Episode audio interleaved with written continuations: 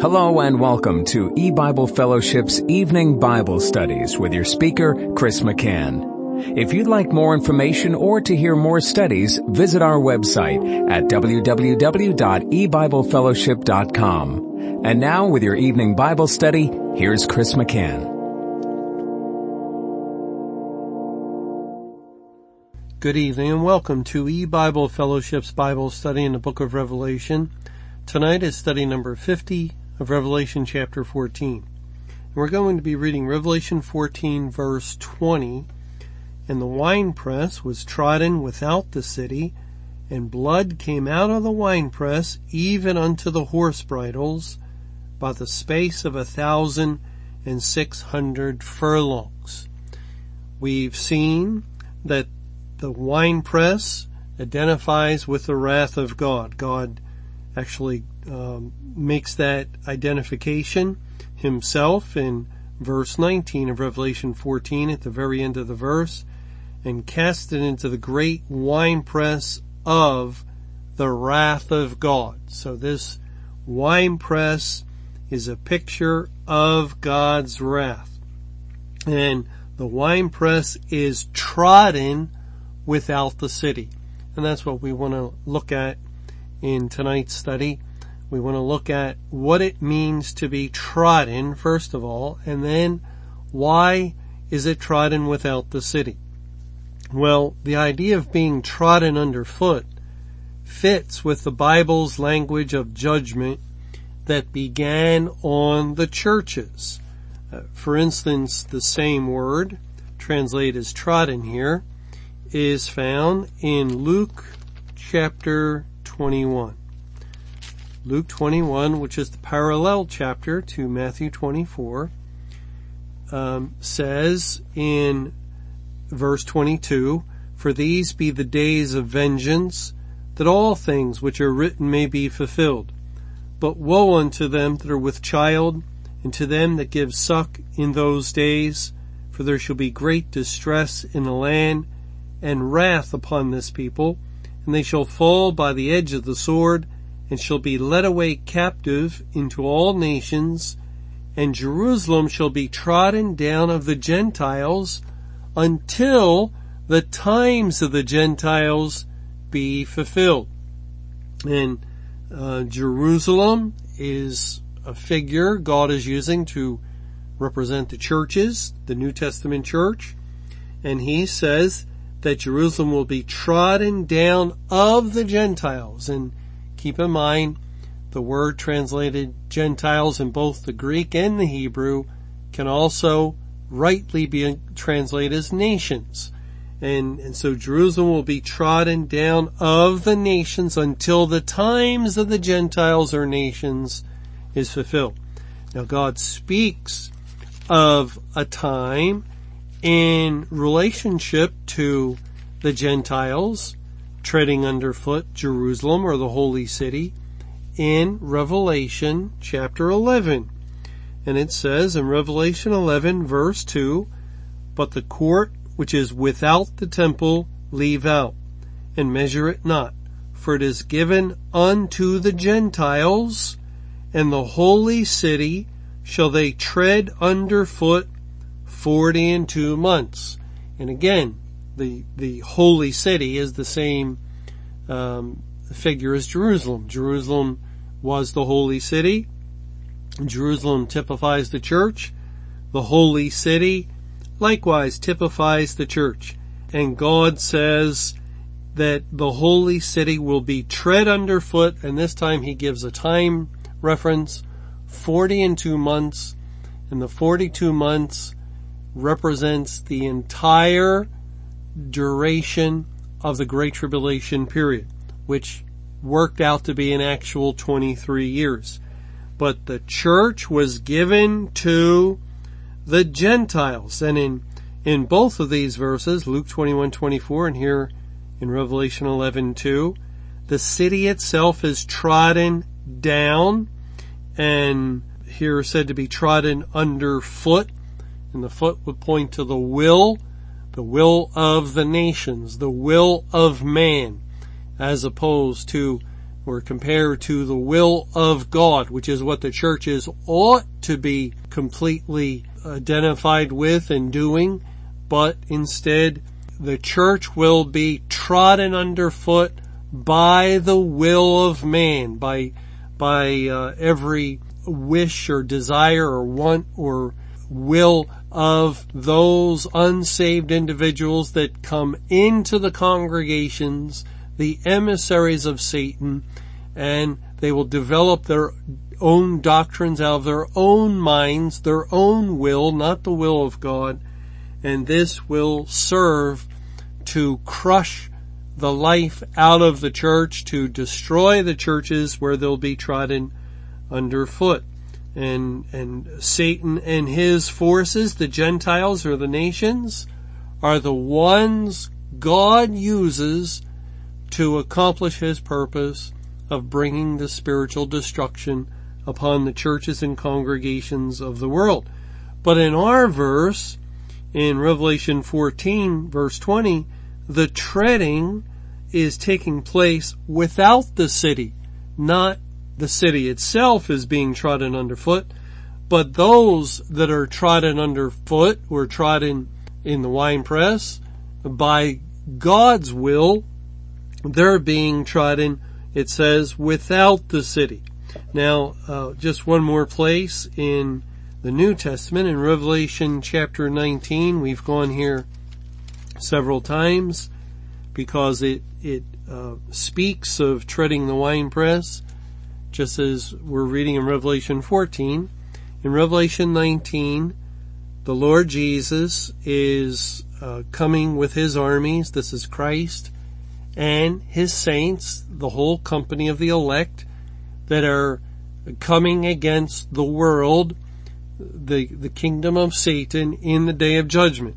And it says in Revelation 19:15, and out of his mouth goeth a sharp sword that with it he should smite the nations, and he shall rule them with a rod of iron, and he treadeth the winepress of the fierceness and wrath of Almighty God.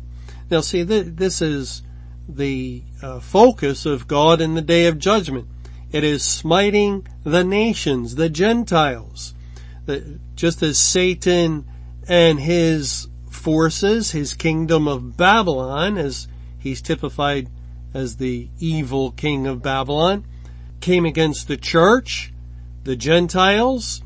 Now God is turning the tables when the, the great tribulation period ends and he comes against the Gentiles. The holy city was given to the Gentiles.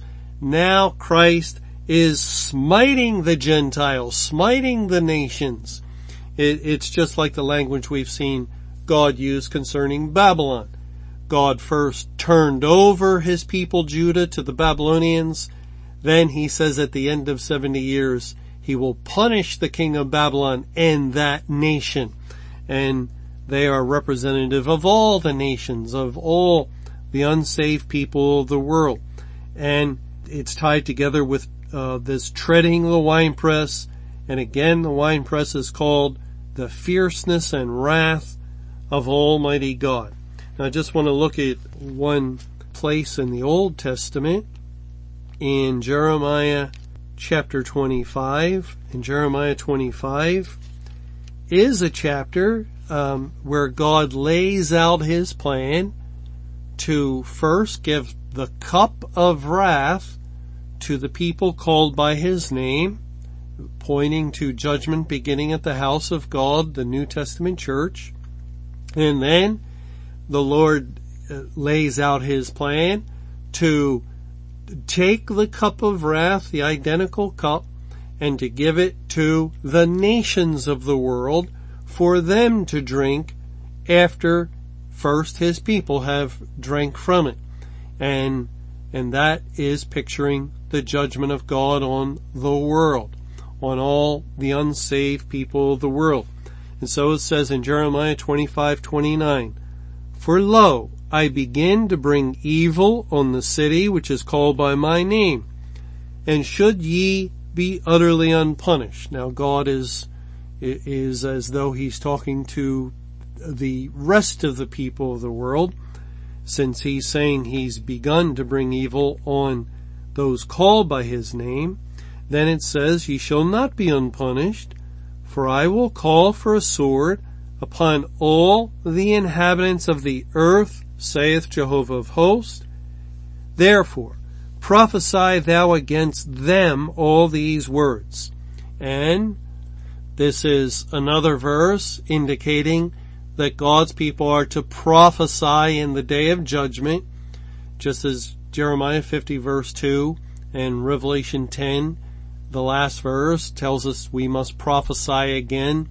And just as the Lord sends in the sickle to reap, he sends his people with the message of judgment uh, to declare to uh, whoever will listen in, in the world because that will serve the double purpose of feeding sheep and publishing the information that reveals Babylon's fall that the judgment of God is on the world. Well, here again, prophesy thou against them all these words and say unto them, Jehovah shall roar from on high and utter his voice from his holy habitation. He shall mightily roar upon his habitation. He shall give a shout as they that tread the grapes against all the inhabitants of the earth. So here we see God is picturing himself as one giving a shout as he treads the grapes and he says against all the inhabitants of the earth and and that fits very well with what we're reading in Revelation 14 that it's the time of harvest for the world. It's the time of reaping. It's the time of the wrath of God where the Lord is punishing the unsaved and, and he's doing this spiritually, but he is doing it uh, uh, in a very uh, real way. The unsaved are under the wrath of God, and these things are to be declared, and the trotting of the winepress is against all the inhabitants of the earth. It, it's not just the people in the church, the unsaved there. It is all of the unsaved people in all the world. And and when we read that language, the inhabitants of the earth, God has in view the final judgment of mankind. Remember, uh, in the transition verse, and this goes uh, hand in hand with Jeremiah 25:30. In Revelation 8:13, the last verse of the chapter, eh, chapter 8 of Revelation, in which God was describing judgment on the third part or judgment on the church, and now the transition verse, Revelation 8:13, and I beheld and heard an angel flying through the midst of heaven, saying with a loud voice, Woe, woe, woe to the inhabitants of the earth by reason of the other voices of the trumpet of the three angels which are yet to sound. Then Revelation 9 begins the woes, the final three trumpet sounds against the inhabitants of the earth. It, it is um, the time of harvest, the time to tread them underfoot, to crush the life out of them. And that's what is in view in, in this last verse of Revelation chapter 14. Now, let's also look at the idea that's um, given here that this is happening without the city. Let me read Revelation 14:20 again, the first part.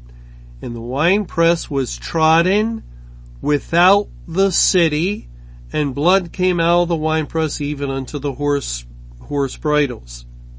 So the location of the winepress is not in the city. Remember when we were reading about the vineyard and God said, that um, there was a wine press built into the vineyard. Well, he used a wine press or that figure to tread underfoot Jerusalem or the holy city. and the city itself was trodden underfoot. But now the language is it's taking place without the city.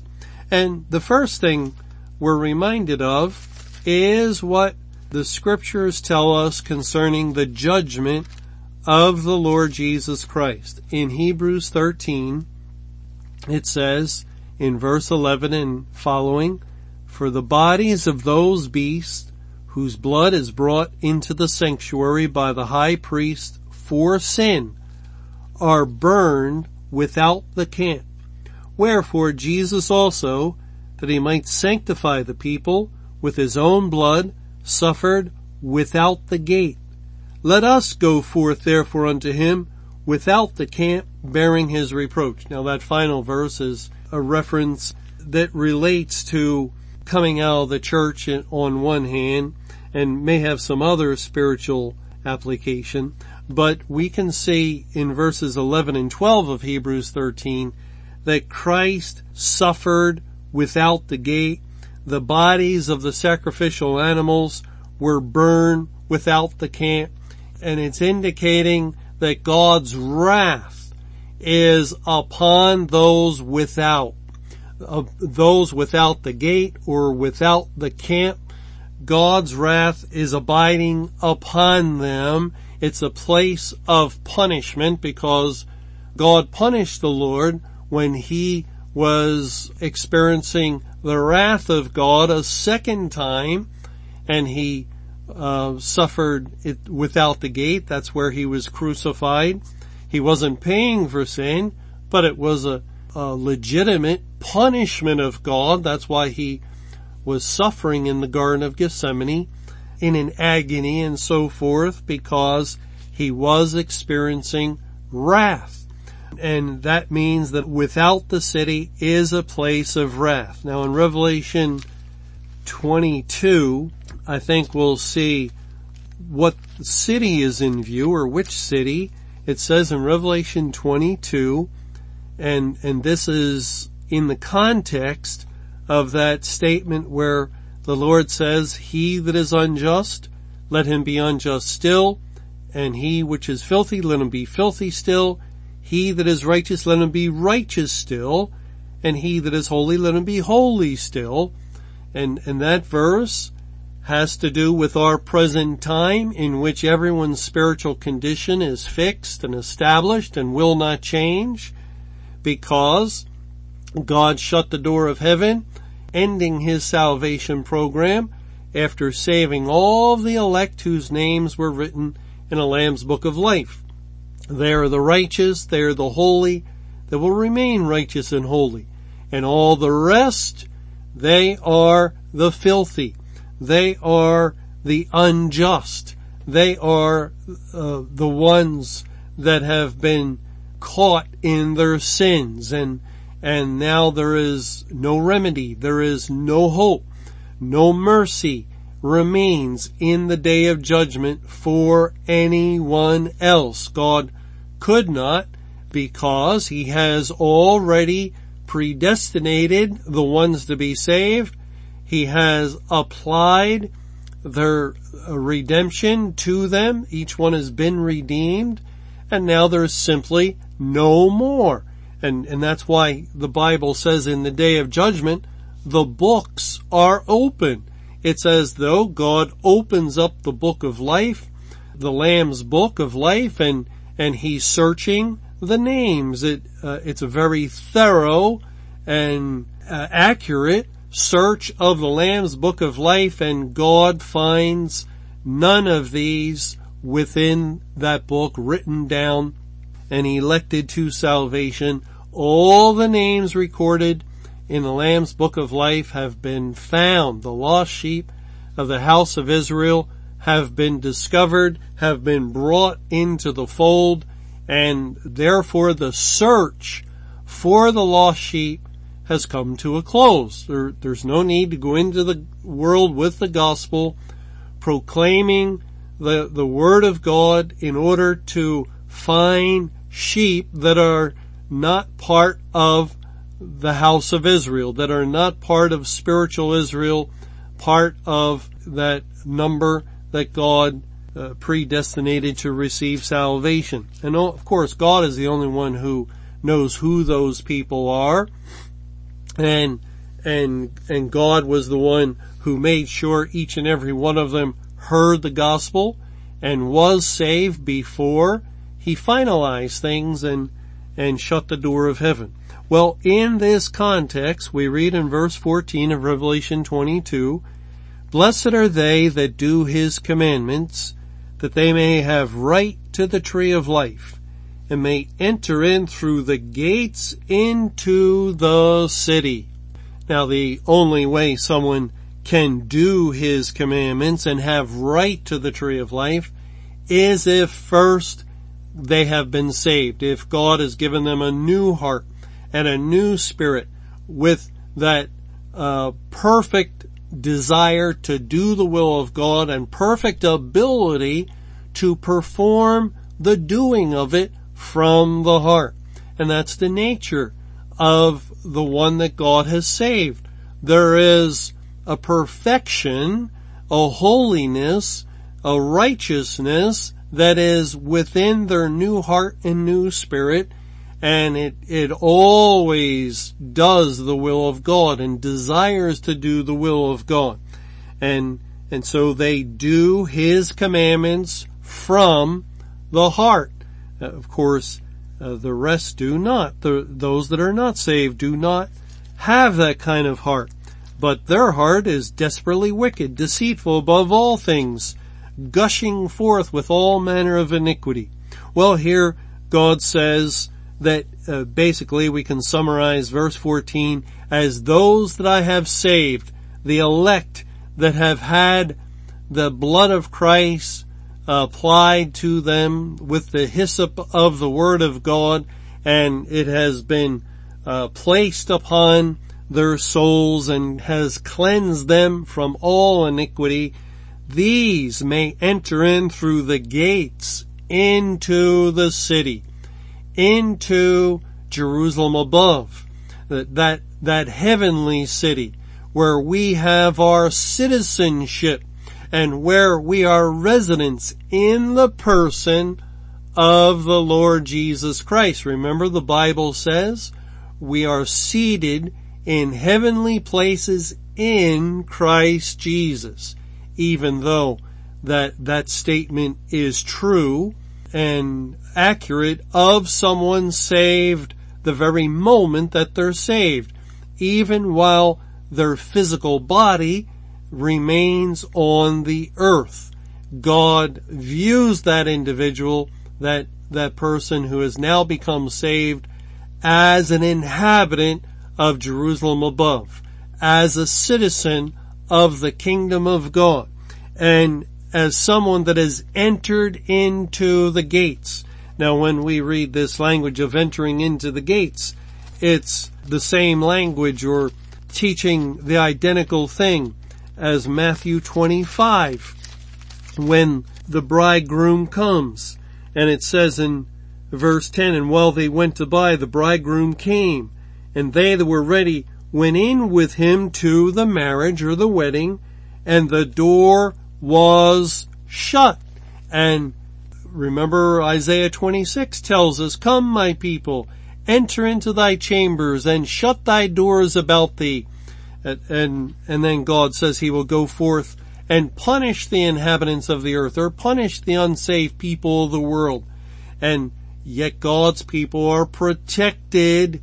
They're in the safe chambers of the Lord Jesus Christ during the wedding feast, which is the time of the wrath of God as the unsaved are being punished until the completion of the wedding feast, the completion of the destruction spiritually of all the unsaved people, and then God will literally destroy the world and its inhabitants, and then create the new heaven and new earth, and the people of God that have been in the safe chamber will be taken up given new resurrected bodies to match their souls and they will then enter the city in a, in a different way, in a different sense, but according to the Bible, God's elect have already gone into the city. And then it says in verse 15, and this is how we can know that this has taken place now. It says in verse 15 of Revelation 22, for without are dogs and sorcerers and whoremongers and murderers and idolaters and whosoever loveth and maketh a lie. And this means people. Who is a sorcerer but those that involve themselves in in magic or or whatever? Who is a whoremonger but a person um, that lusts and and involves themselves in fornication and adultery? Who is a murderer but a man who kills another man? Who is an idolater but a man who bows down to other gods? And who is it that loves and makes lies but men? These things apply to people. And it is people, unsaved people, people in their sin that are outside the city. Yet, how can that be? Uh, w- what place is this in which they are found without? You see, in time past, and theologians past and in church doctrine past, it would be taught, this is hell. This is the place called hell where they are. Well, these others, God's elect, are in heaven. Yet we have learned there is no place called hell. Therefore it must be upon the earth that these uh, liars and murderers and whoremongers and idolaters are living, existing somehow because they are without the city. And it is only during the time of judgment day.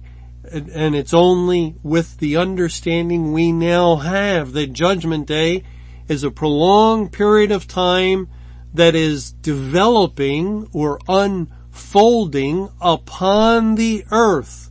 And God's people are right there with him, safe in the city spiritually and without that city though are all these unsaved without the kingdom of God. Thanks for joining us for E-Bible Fellowship's Evening Bible Studies. You can hear these studies Monday through Friday over Paltalk, Skype, eBible Fellowship's webcast audio, or over your phone. For more information or to hear other studies, visit www.ebiblefellowship.com. Until our next study, may the Lord's perfect will be done.